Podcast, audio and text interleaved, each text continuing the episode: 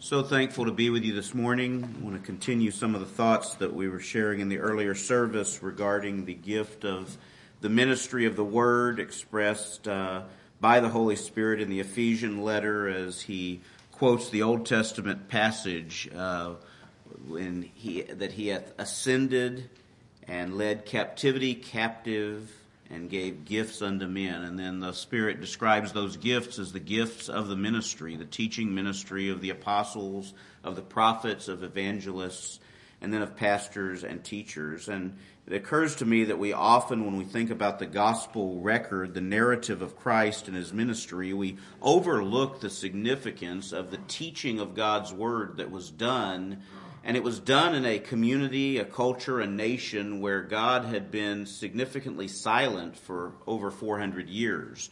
He hadn't sent them any prophets. He hadn't spoken in the way he had in times past through his prophets speaking to the people. And they had his word, but they had abused his word. They hadn't used it properly. They hadn't studied the word to find understanding, but rather to establish a control over the people through the priesthood and the ministry of the law. And there had been no real teaching, no real instruction in Israel up until that time. And then John the Baptist came on the scene and he came preaching, repent, the kingdom of heaven is at hand, but he came teaching the word of God. The message he was preaching was a message that was rooted in the prophecy of scripture that said the king is coming and make way, a highway for the king. The Savior is coming. Christ is coming. This is Christ the Lord. And he was preaching this word from the Old Testament scripture. He was preaching the word of God. And then we focus on the miracles of the Lord and the messages the Savior himself delivered. And a lot of times in our minds, I think we isolate the ministry of Christ to those few things that are actually recorded in the Word. But there were three and a half years that Jesus was continually, daily teaching. And he was saying a lot of the same things over and over again. But not only was Jesus teaching and preaching, but we have accounts in the gospel, like in John's gospel, where John the Baptist's disciples realized that Jesus' disciples had converted, had preached to, and had baptized more than John and his disciples. So there was work going on and there was teaching and preaching going on. And then we have the accounts of Jesus sending forth first his 12 disciples and later 70 to go and to preach the word. So I want us to think about that first this morning. So we, uh, just as a place to start, we find Jesus in the 11th chapter of Matthew's gospel, uh, being uh, approached by the disciples of John the Baptist who was in prison, who said, we come on behalf of John and we have this question for you. The question is, are you the one that should come or do we look for another? And Jesus gives the answer. We're all familiar with it. Go tell John uh, the things which ye do hear and see. The blind receive their sight, the lame walk, the lepers are cleansed, and the deaf hear. The dead are raised up, and the poor have the gospel preached unto them. It's interesting, he escalates the miracles, the level of miracles as he goes through these miracles, but the final one that he says, the one of highest order or significance is, the poor have the gospel preached unto them. Jesus placed the preaching of the gospel pretty high on the list. And blessed is he who whosoever shall not be offended in me. So when they departed, Jesus began to speak concerning John the Baptist.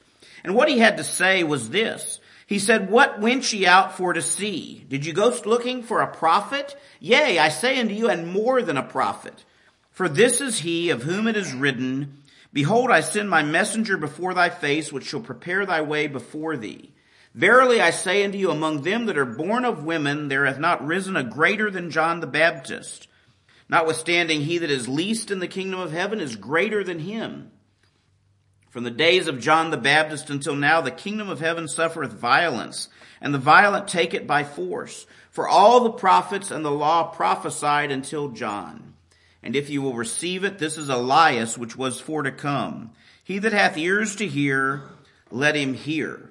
In Luke's account of the same statement, Jesus says the law and the prophets were until John, and since that time the kingdom of heaven is preached. So John is the last of the Old Testament prophets and the first of the New Testament preachers. He's a transitional character. And Jesus says he is the greatest gift God has given to this day. But the least in the kingdom of heaven is going to be found greater than he. Why? Because the word of God is going to be accessible, it's going to be living, it's going to be active in him. Now going back a couple of chapters in Matthew chapter 9, as Jesus was teaching and preaching and performing miracles, we close out the chapter, he saw the multitudes there to hear him speak. They're here to receive his word, here to be healed by his power. And in verse 36, but he, when he saw the multitudes, he was moved with compassion on them because they fainted and were scattered abroad as sheep having no shepherd. Then said he unto his disciples, the harvest truly is plenteous, but the laborers are few. Pray ye therefore the Lord of the harvest that he will send forth laborers into his harvest. A couple of things to note here about this statement. First of all, Jesus saw multitudes and he was moved with compassion. And remember, Jesus Christ, though he is God, is moved with compassion. And sometimes we get our wires crossed thinking about God because we understand that God is without passions. That is, God is not moved to do differently because of what men do or say. God's mind doesn't change as a result of external force. God is a God without passions. That's true. But that doesn't mean he's a God who doesn't care. And he's explicit about this in the Hebrew letter when he describes the priesthood of Christ and he says, we don't have a high priest which cannot be touched with the feelings of our infirmities. Jesus Christ feels our pain. And this is exhibited in the gospel in such instances as when Lazarus is dead and Jesus comes there to the grave and he sees the sorrow of his brethren, of the sisters. And though he knows he's about to raise Lazarus from the tomb, we have that shortest verse in the Bible that says Jesus wept. And that's something beyond our comp- comprehension. We can't understand it. Jesus knew all things. He knew that death was not the end. He knew that Lazarus was safe and secure in his blood. He knew that Lazarus was his child and he knew Lazarus was coming out of the grave. And yet in all of that, Jesus wept. Well, here Jesus is moved with compassion because he sees the multitudes. What was the compassion for? Well, he tells us. Because they fainted and were scattered abroad as sheep having no shepherd. The scripture is uniform in using this analogy of sheep to describe the people of God. He uses it for Old Testament Israel, he uses it for us today. We are the sheep on his pasture. And what are sheep? Well, they're dumb animals that need to be kept alive by care of someone else. They're not able to take care of themselves. They invariably will die if they are not cared for. And they need a shepherd. Sheep need a shepherd. And who is the shepherd? Well, you turn to the book of Ezekiel and God says, I gave you shepherds and they fed themselves on the flock rather than feeding the flock. There's such a thing as bad shepherds. We all need shepherds, but we need good shepherds. Who is the good shepherd? Jesus Christ is the good shepherd of the sheep. He tells us in John chapter 10. But Jesus Christ here is moved with compassion because they were faint, they fainted and were scattered abroad as sheep having no shepherd. Then saith he unto his disciples, The harvest truly is plenteous, but the laborers are few.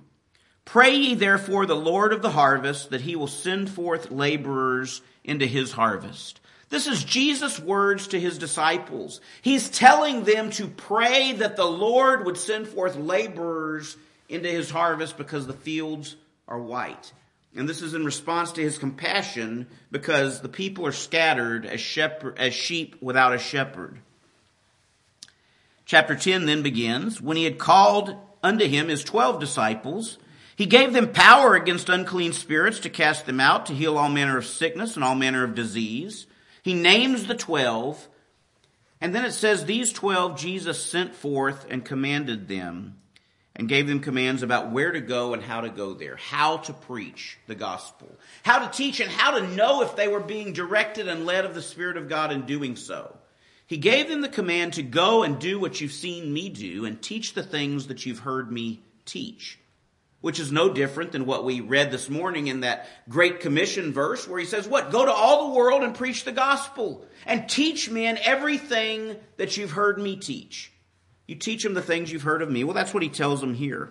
Then we turn to Luke's gospel in Luke chapter 10, and it begins after these things, the Lord appointed other 70 also, and sent them two and two before his face into every city and place whither he himself would come. Therefore saith unto he unto them, The harvest truly is great, but the laborers are few. Pray ye therefore the Lord of the harvest, that he would send forth laborers into his harvest. Go on your ways. Behold, I send you forth as lambs among wolves. And he tells them to trust in him for direction, for peace, for guidance. Essentially the same message. The laborers are needed. Pray that the Lord would send laborers into his harvest. The same message in John chapter 3 as, uh, or chapter 4 rather, sorry, in John chapter 4, as Jesus speaks to his disciples having come back from Samaria with meat and Jesus says, my meat is to do the will of him that sent me and to finish his work. Say ye not there yet four months and then cometh harvest? Behold, I say unto you, lift up your eyes and look on the fields, for they are white already to harvest. And he that reapeth receive wages, and gathereth fruit unto life eternal, that both he that soweth and he that reapeth may rejoice together. Herein is that saying true, one soweth and another reapeth. I sent you to reap that whereon ye bestowed no labor. Other men labored and ye are entered into their labors. Here Jesus is drawing an interesting contrast and, and, and telling an interesting story, but he says the, the harvest is white, the fields are ready, it's time to harvest. And he says that God is the one doing the work. And he draws a connection here. He draws a connection here between the ministry of the word and the church of Jesus Christ. He draws a connection between the work of the ministry in the, the times before his coming and this day. So note what he says. He says, first of all, lift up your eyes and look. Look on the fields. They're white already to harvest. The labor for you to do is not to go and plant the seed. The labor for you is to go and reap the harvest. Why? Because the seed is at work. It's been planted. The Holy Spirit is at work and there are people who are ready to hear and ready to receive and ready to rejoice in the gospel. And there's others who have spoken the word, the prophets that came before you. The ministry has already begun. And then he says, he that reapeth receiveth wages. He says, I'm calling you to reap the harvest and you're going to receive a blessing. You're going to receive wages, gathering fruit unto life eternal that both he that soweth and he that reapeth may rejoice together. You're going to be able to rejoice together with those that came before. This makes me think of uh, the text there in uh, in Hebrews chapter uh, 11, where he closes this chapter talking about the faith of the Old Testament saints. And he says they did not receive the promise that they without us should not be made perfect or complete. Here he says, you may rejoice together. Those who have sown and those that reap may rejoice together. Herein is that saying true, one soweth, another reapeth. I sent you to reap that whereon ye bestowed no labor. These are the ones that he sent forth. These twelve that were sent out to preach. And what does he say? I sent you to reap that which you bestowed no labor upon. The ministry of the gospel never gets to take credit for anyone who comes to Christ under their ministry. Never gets to say, that's my work, that's what I did. Why? Because we're reaping that upon which we bestowed no labor. In fact, the labor that we do is not ours anyway, it's given to us. So Jesus is, is describing this dynamic and showing them you're not, you're not giving up anything in the ministry of the word, but rather you're gaining a reward. You're reaping from it. You're gaining a benefit from it. Jesus Christ sent forth the twelve and then the 70 as Luke records. He sent these forth as ministers. So what I want us to understand is even in the days when Jesus Christ was involved in his personal ministry, there was a focus on the preached word of the gospel and he was giving these gifts of ministry in the church. And Jesus was sending forth these men to preach and to establish a base of faith within a community before Jesus Christ himself would come and reveal himself in person. And the laborers were few because the fields were white and there was a great multitude, a great number of people. And they weren't all going to be touched. They weren't all going to be reached by Jesus' personal ministry. There in John chapter 10 where he describes himself as the good shepherd, the great shepherd of the sheep. What does Jesus say? He says, other sheep have I which are not of this fold them also must I bring. How's he going to bring them? Those who are not of the house of Israel, those who are not in Samaria or in Galilee or in Judea. How are they going to be brought into the fold? Well, not by the personal ministry of Jesus Christ. but he's going to send forth laborers into his harvest. We don't have time this morning to get into every text I'd like to, but there in the closing days of Jesus' earthly ministry, as he's there at Jerusalem, he's talking to his disciples. He tells them, if I don't go away, the comforter won't come. But the Comforter, which is the Holy Ghost, is going to come. He's going to lead you in the way you should go. He's going to direct you with all the answers and all the understanding that you need, and He's going to be your guide. And Jesus says, when I was here with you, you had no needs. You asked me and I gave it to you. But when I go away, you'll ask the Father in my name, and He'll give it to you. And the Holy Spirit is going to be with you. He's going to guide you, and He's going to instruct you in all truth. Jesus is describing here a transition even in the ministry of the word. And that ties us back to our text in Ephesians. What did he say? When he had ascended up on high. That's after Jesus' earthly presence is no more. When he's ascended up on high. He led captivity captive. He gave gifts unto men. And what are the gifts? Well, the first we see are the apostles, and they're represented by these 12 or these 11. Judas fell. In Acts chapter 1, we see the church came together by the appointment of God and they elected or chose a replacement. They chose Matthias. And Matthias standing up with the eleven, there were 12 apostles. And those apostles of the Lamb proclaimed the gospel on the day of Pentecost. And God did a great work. In fact, arguably a greater work than what we see over the three years of Christ's ministry in terms of the gathering in of the sheep because 3,000 were converted. And a short time later, 4,000 were converted. And this church in Jerusalem goes from 120 individuals to at least 7,000 and maybe more. The church grows rapidly. And the ministry of the word grows. And we see that in the early chapters of Acts because we see these 13 individuals, these 12 individuals plus one other, we see them grow. And maybe the 70 were there still originally, but we see that number grow. But it grows to the point so much that in Acts chapter 5, the apostles are so overburdened by the work of ministering to the physical needs of the church that they're forsaking the responsibility that Christ gave to them. The primary responsibility, which was the prayer and study of the word and preaching of the word. And for that reason, deacons were appointed. This is spelled out as we look in the gospel or in the in the uh, recording of the Acts. So the apostles were doing a work. The gift of apostle is a special gift, and we don't know that much about the distinctions of it. We do know that in Matthew 16, when Jesus uh, inquires after what they believe of him, and Peter says, Thou art the Christ, the Son of the living God. Jesus has this very interesting exchange with Peter where he says, I say to you, Thou art Peter, and upon this rock I will build my church, and the gates of hell shall not prevail against it. And I give to you the keys of the kingdom. He says, I'm conveying to you authority. I'm conveying to you authority to bind things on earth and they'll be recognized or bound in heaven.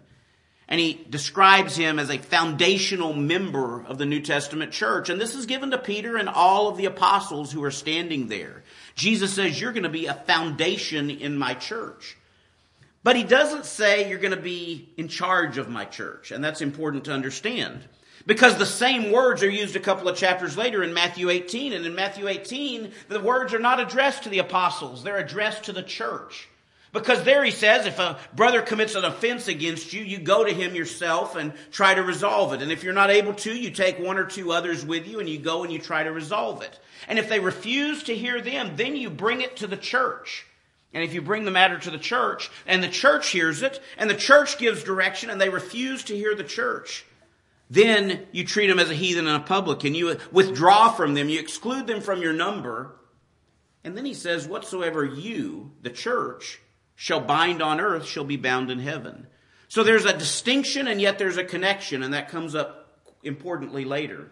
But the apostles have authority, authority to set things in order, a divine appointment. And Jesus repeats this multiple times in, their, in his ministry. He gives these apostles a great responsibility, a great authority. The apostles are sent of God as truly Christ's emissaries in the first century. And the apostles' establish an order in the New Testament church, but part of the order they establish is one that places them as members of the church under the authority of the church. And that's something that comes forth and needs to be seen and understood. But the apostles were a special gift, a gift given to men, a gift for the ministry of the word, for the edifying of the saints. And we see that come out when they say, choose from among you seven men. Choose from among you men who can take care of this matter, who can care for the physical needs. Why? So that we might give ourselves to prayer and to the Word. The apostles were given to prayer and to the Word. There in the Ephesian letter, the second gift he mentions is that of prophets. We don't know a lot about the gift of prophets in the New Testament, but we know a little bit. Prophets are those who are given special understanding, special discernment, or visions or ideas of the future. And it was needed for the preservation of the church. It was needed for the church to survive until it was mature, until it was established. And these prophets are not like the Old Testament prophets. The Old Testament prophets were any who were sent of God to speak, and they were sent with prophetic words that spoke of the coming of Christ and also spoke of immediate needs of Old Testament Israel. These New Testament prophets we don't have a great understanding of. But we do uh, have a little bit said about them.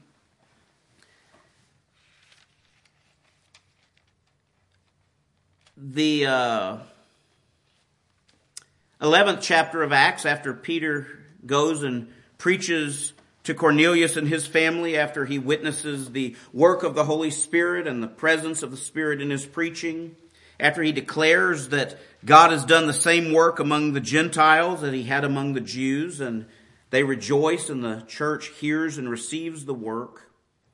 We read in verse 27, and in these days came prophets from Jerusalem unto Antioch. And there stood up one of them named Agabus and signified by the Spirit that there should be a great dearth throughout all the world, which came to pass in the days of Claudius Caesar. Then the disciples, every man according to his ability, determined to send relief unto the brethren which dwelt in Judea, which also they did and sent it to the elders by the hands of Barnabas and Saul. This tells us there were multiple prophets that came up to Antioch, and one of those prophets, Agabus, was given a word from God about what the future held, about future events. Why was that important? Because the brethren in Judea were in a terrible economic strait. You see, they weren't allowed to work and interact with Jewish society. They'd been cast out of the synagogues and they'd been cast out of society. And they needed to be able to live kind of on their own with the expat community of the Gentiles, even to survive. And with an economic hardship coming, with a great depression looming, it was necessary that the churches of Antioch and other regions that were less Jewish in their economies provide aid and care for them.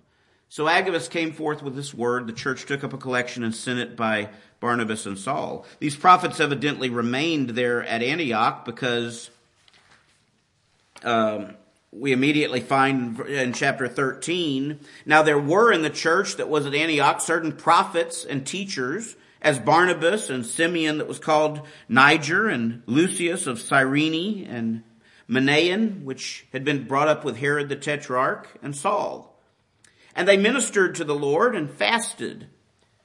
And the Holy Ghost said, Separate me, Paul and Bar- Barnabas and Saul, for the work whereunto I have called them.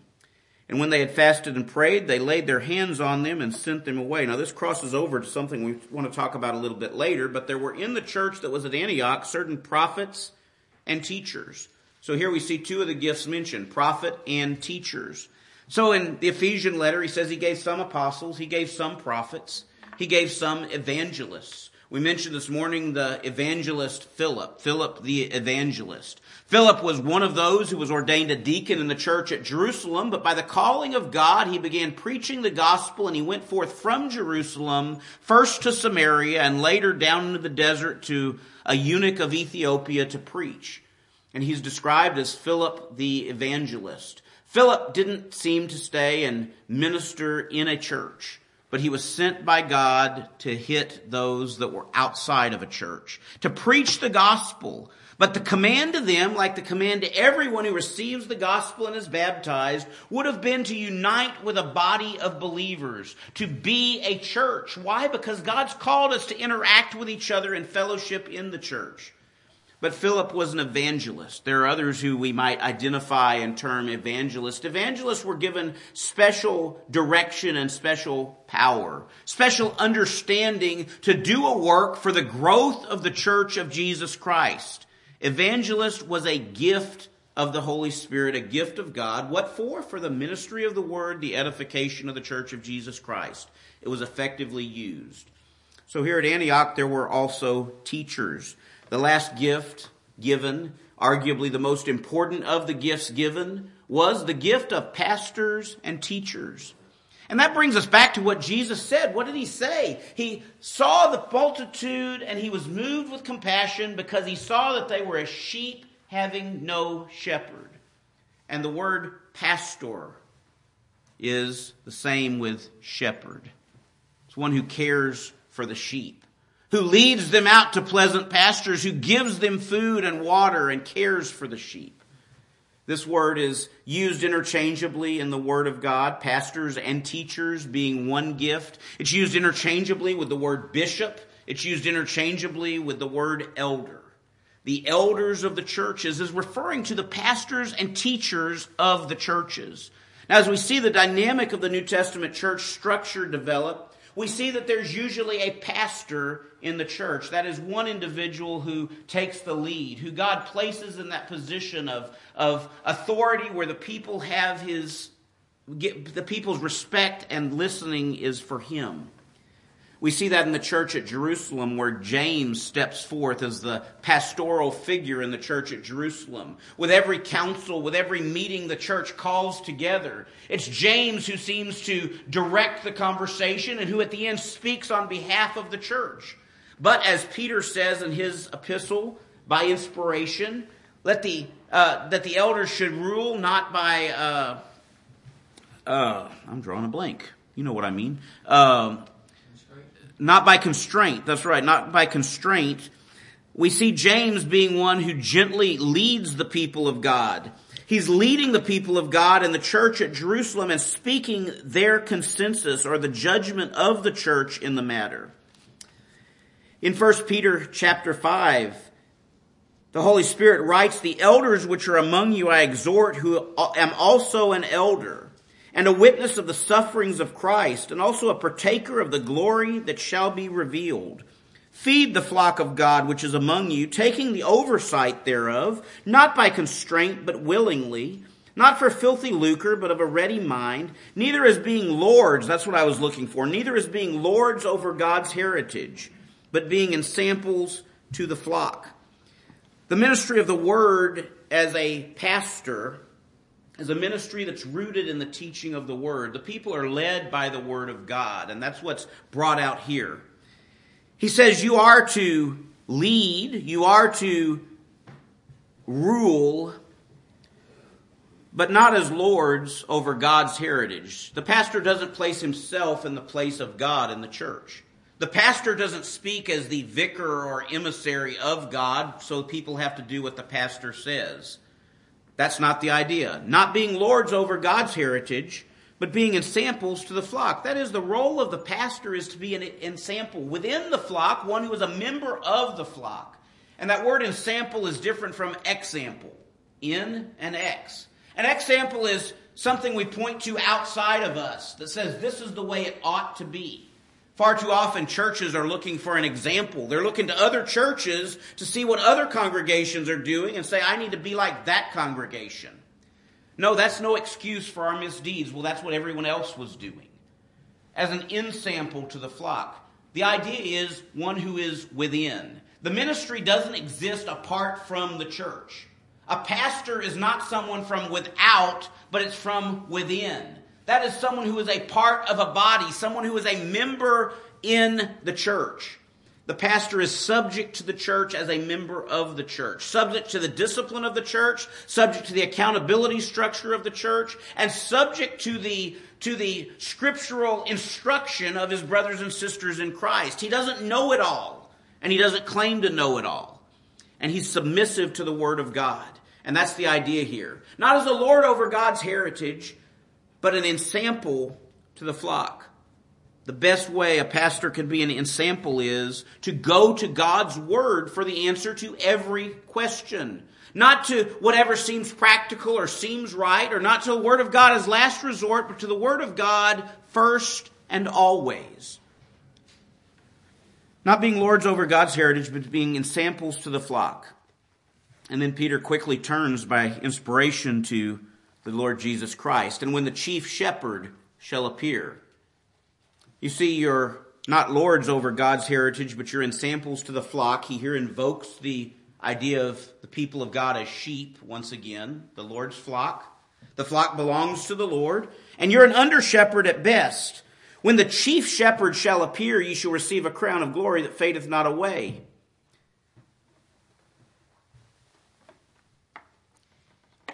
The role of pastor,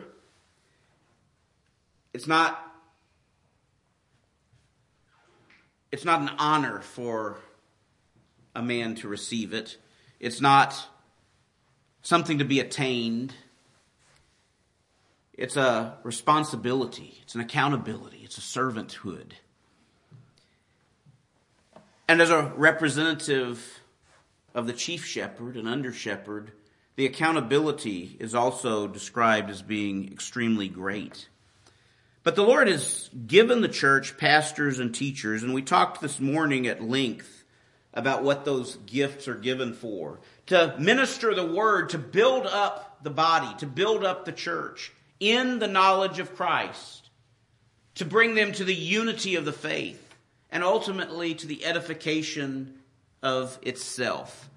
That is, that we'll live in the Word, the Word in us so completely that we'll speak the truth to one another in love. We'll encourage one another. We'll build each other up and we'll encourage one another in the Word of God. For these things the gifts are given. But how do those gifts look?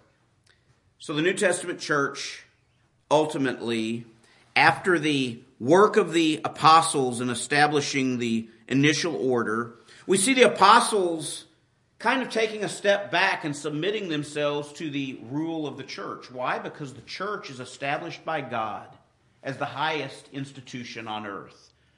And the apostles, though they were the ones to whom God spoke and said, I give to you the keys of the kingdom, we see Peter going and preaching to Cornelius and doing what? Taking witnesses from the church and coming to the church and giving an account of his work and the church endorsing his work. And Peter doesn't come and slap him down and say, I'm an apostle of the Lamb, I was sent of God, and this work is good. No, he tells them what happened. And he says the Holy Ghost fell upon them the same way he did on us. And the church heard the word, and the church received it, the church endorsed it. We see Paul and Barnabas as God sent them forth, and they are called apostles in one place. Regardless, they were sent of God, whether you want to think of them as evangelists or apostles or prophets. But they went forth and they preached the gospel to the Gentiles round about Asia. And they came back to Antioch, and what did they do? They reported to the church at Antioch. They accounted for their work. They told them what they had done, and the church received and endorsed the work.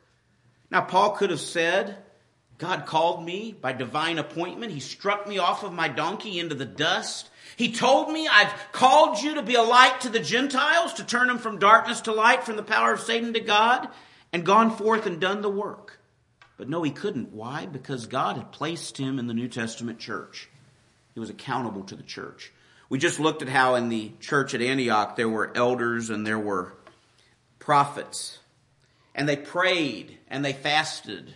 And in prayer and fasting, God gave them a response. And God said, Set apart Paul and Barnabas for the work to which I have sent them.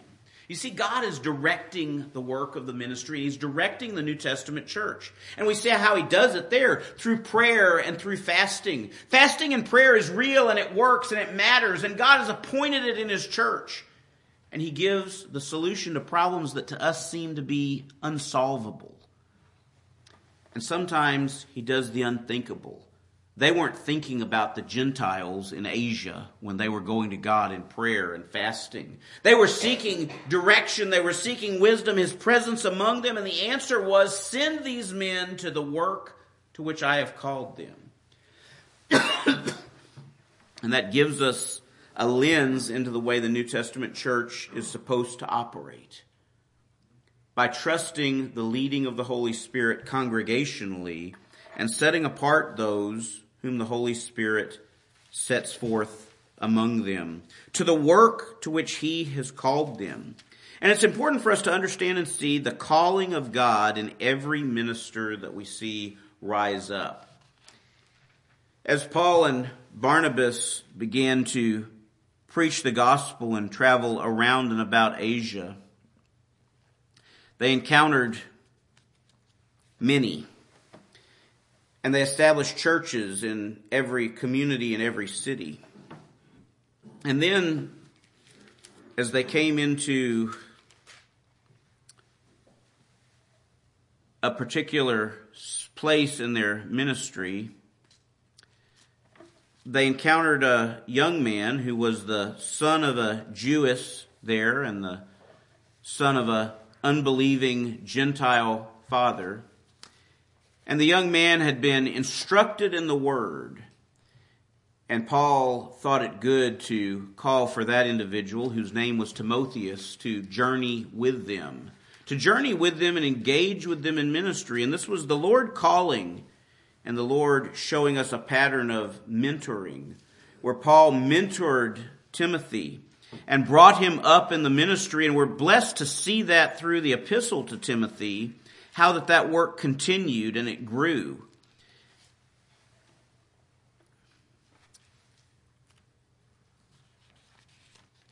Other examples are found in the scripture where the apostles, having been once through the area and having constituted these churches in every city, they defended their work and then they went forth to preach again.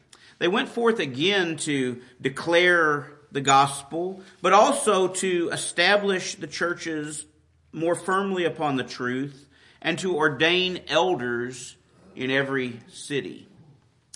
In Acts chapter 16, we read, This is the second missionary journey. Then came he to Derbe and Lystra. And behold, a certain disciple was there named Timotheus, the son of a certain woman which was a Jewish and believed, but his father was a Greek, which was well reported of by brethren that were at Lystra and Iconium. Him would Paul have to go forth with him, and took and circumcised him because of the Jews which were in those quarters, for they all they knew all that his father was a Greek. And they went through the cities.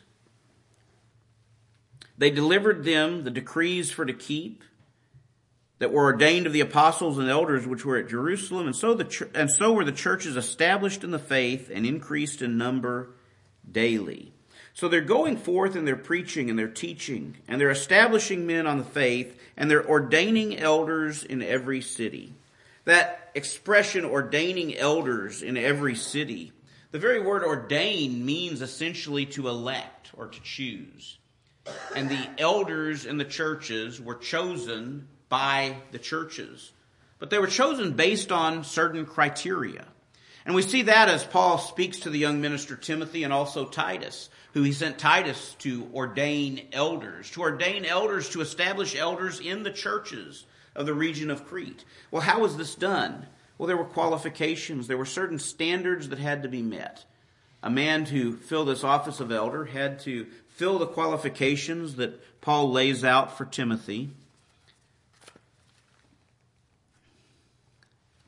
And those qualifications include a calling from God and also an ability and also a standard to be an ensample to the church. They had to be what they were called to be, but they had to have the calling. They had to have a desire as well. So first Timothy deals with this subject and we'll break it down just a little bit. He begins the letter by making reference to the person of Timothy, talking about the gospel that Timothy had received, and talking about the, the glorious blessing it was to understand and to preach the gospel of Jesus Christ. And then in chapter 3 he says, this is a true saying, if a man desire the office of a bishop, or of an elder, or of a pastor. He desireth a good work. A bishop then must be blameless, the husband of one wife, vigilant, sober, of good behavior, given to hospitality, apt to teach. Not given to wine, no striker, not greedy of filthy lucre, but patient, not a brawler, not covetous, one that ruleth well his own house, having his children in subjection with all gravity. For if a man know not how to rule his own house, how shall he take care of the church of God? Not a novice, lest being lifted up with pride, he fall into the condemnation of the devil. Moreover, he must have a good report of them which are without, lest he fall into reproach and the snare of the devil.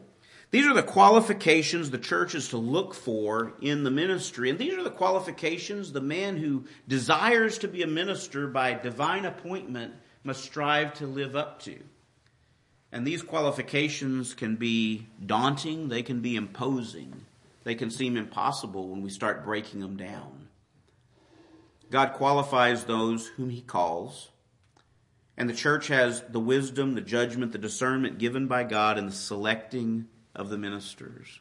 Yet it's important also to understand the pattern of Scripture is that there's a check and a balance even on the church's authority in this because the elders of the church are given the authority and responsibility of laying hands and appointing and ordaining these individuals. And there's a reason for that as well. Because this man must be apt to teach, this man must be sound in the doctrine, and this man must be equipped of God to the calling. We see this in Paul's choosing of Timothy and taking him with him. We see this in the fact that he commits these qualifications and the teaching of them not to a general epistle to a church, but to a minister sent of God for the purpose of establishing the church. It's also important to note that he speaks of elders in every city.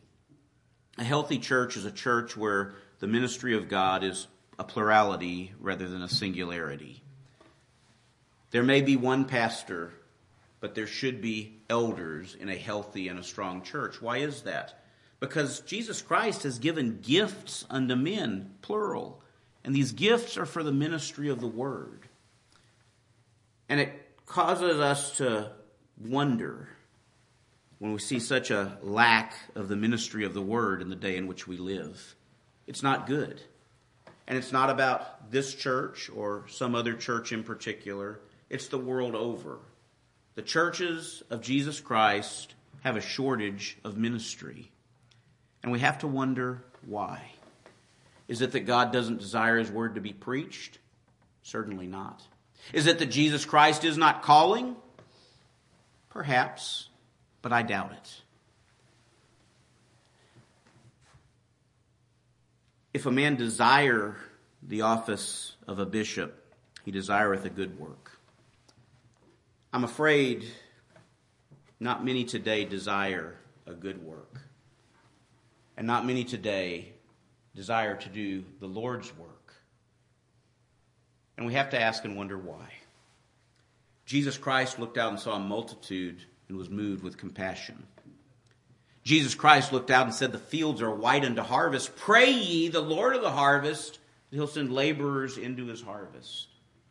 Could it be that we're not praying to the Lord of the harvest for laborers?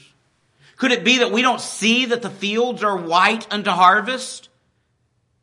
Could it be that we're so focused on other problems that we're not seeking the solution, which is that the Lord of the harvest would send forth laborers into his harvest?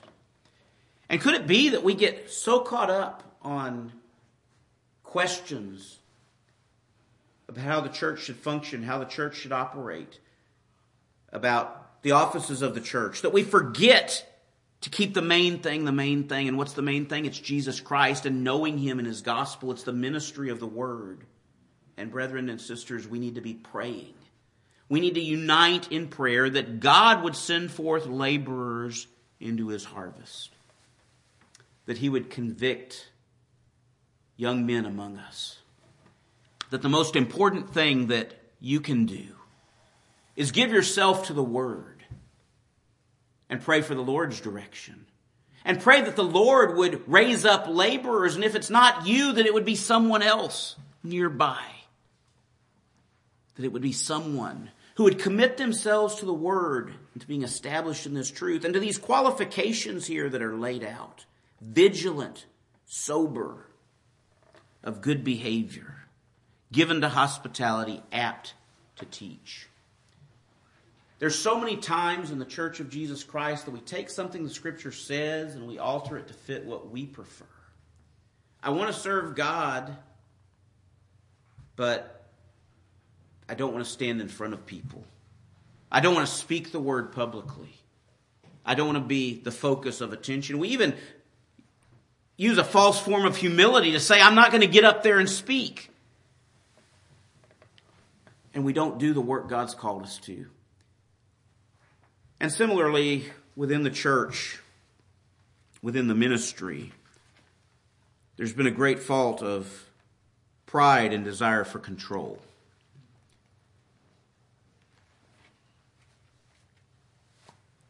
The Holy Spirit writes to Timothy and says, The elders that rule well are worthy of double honor. But you know what that presupposes? There are elders who don't rule well. Something to think about. John the Apostle ran into that at the church at Ephesus.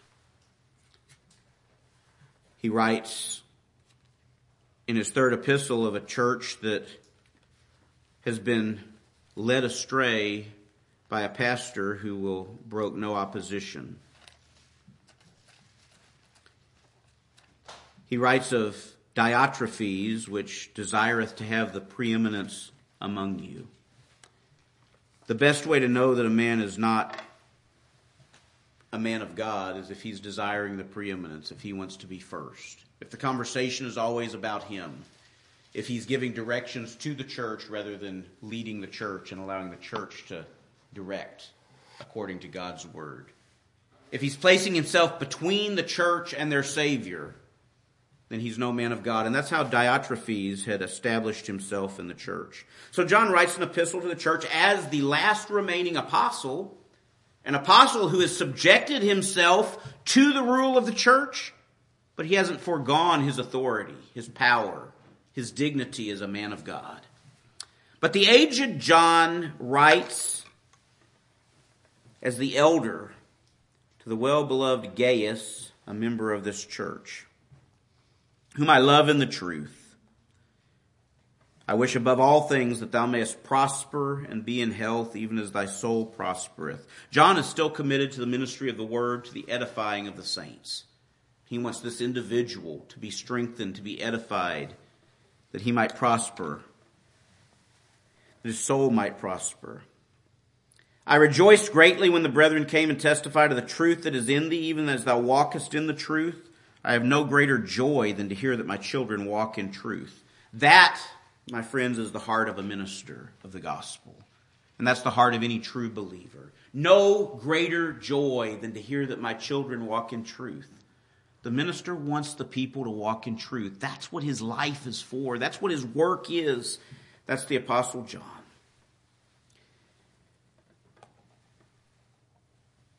He says, You're doing good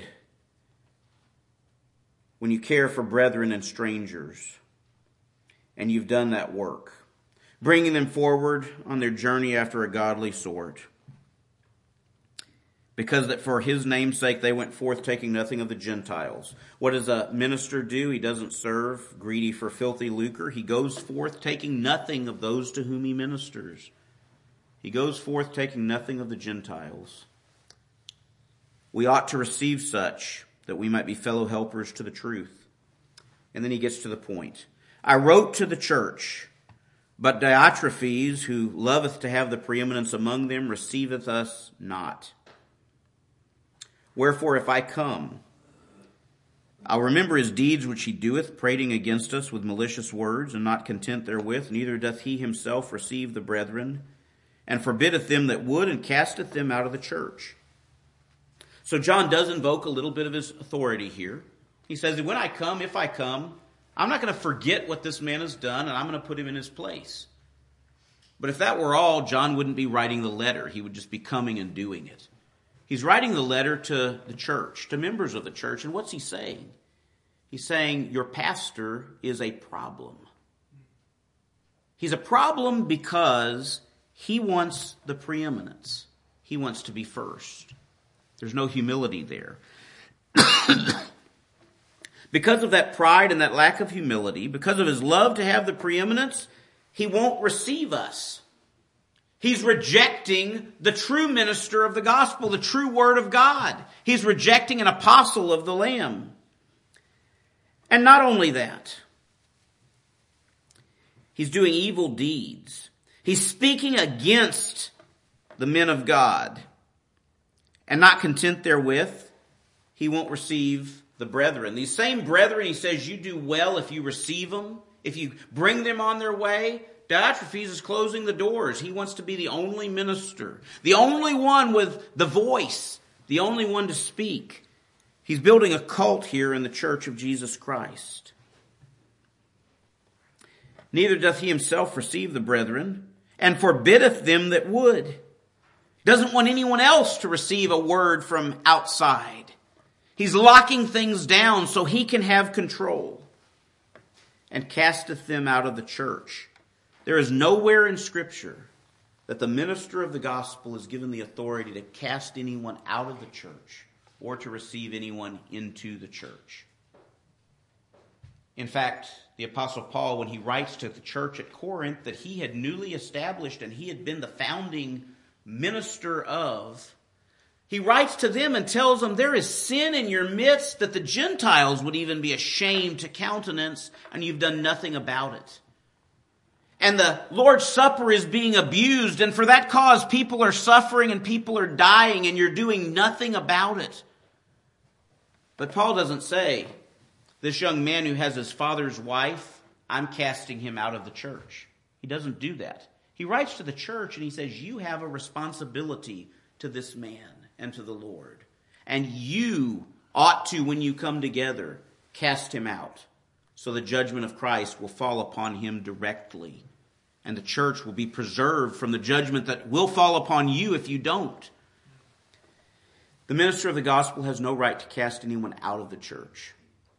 And the minister of the gospel cannot unilaterally receive anyone into the church.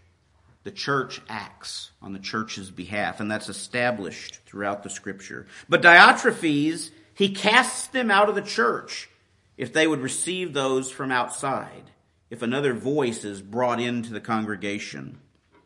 Beloved, follow not that which is evil, but that which is good. He that doeth good is of God, but he that doeth evil hath not seen God. And then he says, Demetrius hath good report of all men. What's the qualification of the ministry? Blameless. Have a good report of all men. What John is doing here is saying there's one in your midst who is qualified to be your pastor, and you need to throw, you need to throw Diotrephes out on his ear. And you need to call this man Demetrius because he's a good man. He's a man of God. Demetrius had good report of all men and of the truth itself. Yea, and we also bear record, and ye know our record is true. And that's it. What's the message of this epistle? The message of the epistle is this. You've got some good people among you. There are some good things in your church. But your pastor is no man of God. Your pastor is the problem. And you as the church have the authority. There's one among you that is a better leader, a better shepherd. And he says, I have nothing more to say to you. I have a lot more, but there's not time. I'm not going to write it. That's the message I wanted to convey. Get rid of Diotrephes and call a man who's worthy of the calling. The reason I, I, I, come to this verse is because it tells us a lot about the responsibility and authority of the church. It tells us a lot about what it is to select and to call a pastor. And the apostle places it on the church. How do we identify? How do we mentor? How do we grow and select these gifts? And how do we understand what it is in the church of Jesus Christ to be a church of Jesus Christ. The role of a pastor is an important role. The role of elders is an important role. The church needs the ministry of the word, or else everything else becomes meaningless. God is gracious to give gifts unto men. That gift was secured when Jesus Christ rose from the dead, and it's secured in the promise, Lo, I am with you always, even to the end of the world. You are a church of Jesus Christ today. And Christ's presence is here among you. I know it. I felt it. I've experienced it. The Word of God is preached here, and the Word of God is loved here. Pray, pray the Lord of the harvest. He would send forth laborers into his harvest and continue to receive those, to receive those who go forth, preaching his word, carrying forth his word. Receive the word. Receive the word gladly. And search the scriptures, whether these things are so. That's the way we're to receive the preaching. But if the word of Christ is proclaimed, the elders of the church will speak the word in truth, in love, and clarity, then Jesus Christ will be magnified. He'll be magnified in you, his church, and his name will go forth from this place. That's my prayer for, for this body as I love you all so dearly and as I contemplate the future for this congregation. My desire is that you would unite in prayer and fasting. Go to the Lord and seek His direction and seek His wisdom. And He's placed in your midst those who have great wisdom in the Word, who love the Lord and love His people. And there are some of you who are young and trying to seek direction and wisdom and know what the Lord has for you. And my prayer is that God would call you and direct you and raise you up and give you the courage to speak, that His work here would be promoted. And that you would unite in prayer for God to show you the way, and whether that be to bring a man from outside or a man from within, that He would lead you as a congregation to fit this pattern of a New Testament church, not because you're trying to emulate something on the outside, but because you're trying to embody His Word in your midst. That's my prayer. That's my desire. I pray the Lord would use these words and would bless us all through them. And uh, let's go to the Lord in prayer.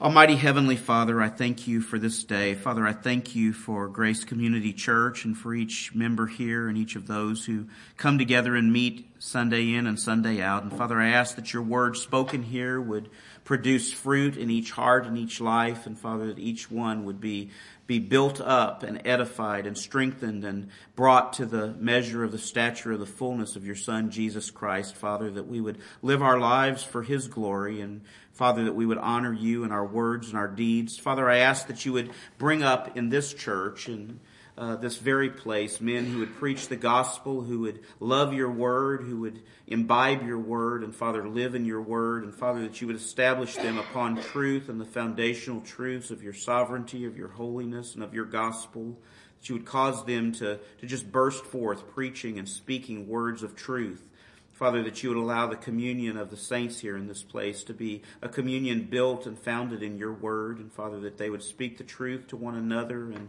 this body would continue to edify itself in love. Father, I thank you for the work that you've done here and that you've continued so many years. I thank you for the labor of those who have gone before in the ministry and those who have gone before in the body. And Father, I ask that you would just continue that work and that you would cause um, ca- cause a work to be done here that we wouldn't believe, though though someone might tell us of it. Father, we thank you for the gifts that you've given to your church, to your people, for the ministry of the word, the diversity of gifts, Father, the different personalities, the different classes, ethnicities, and cultures of men that you call to preach. Father, that their word that they speak is the same word, the word of God given to us in your word, the Bible. And Father, we give you praise, we give you thanks. We ask that you be with all those who are not able to be here with us this day and that you would return them safely to us. And Father, that you would strengthen and grow this congregation, that they might be what you've called them to be. And Father, that your name would be magnified in all. We give you praise and thanks in Jesus' name. Amen.